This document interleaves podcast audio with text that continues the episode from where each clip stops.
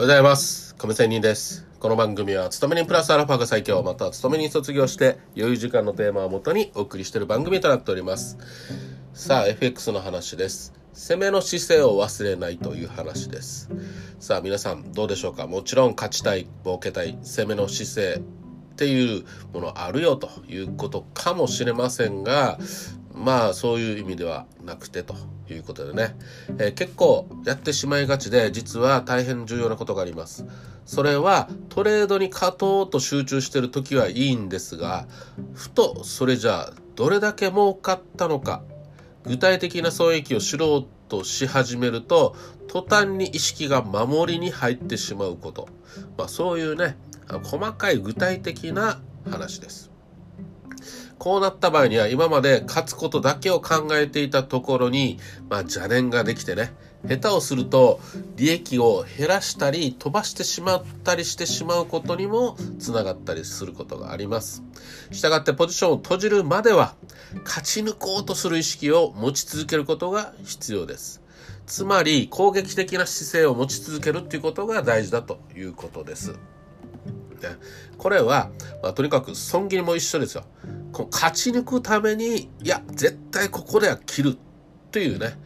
強い勝ち意識を持つということですね。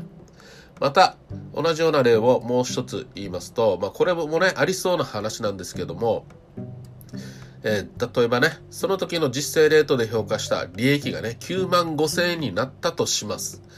あと10万円まで5千円だ。うん10万円だったら利益確定したいと。あ、この5千円を儲けて10万円にしようと考えたことから、さあ、ここからね、相場が反転してね、歯車が狂い、まあ、要は目の前、前のね、と同じ、例と同じく、守りに入ってしまってね、小手先に走るようになったら、まあ、10万円はどんどん遠ざかってね、実際にね、あったりすることだと思います。まあ、損益がな、結局、9万5千円までいったのに、まあ、5万円、もっとね、マイナスになって、という例もありますね。まあ、これぐらいトレードというものは前に攻めていくという姿勢を持ち続けることが大事かということです。さっきも言いましたが、これは、あの、前に攻めるというのは、損切り絶対する。次なるまたね、チャンスにかけていくというね、この強い姿勢ですよ。人間のメンタルっていうのは微妙に変化して、強気になったり弱気になったりします。しかし、こと勝ちに行こうとするときには、あくまでも前前って進もうとする気持ちを忘れないっていうことです。ということで今日は勝つために大事なこと、攻めの姿勢を忘れないという話でした。頑張っていきましょう。それではまた明日。See you!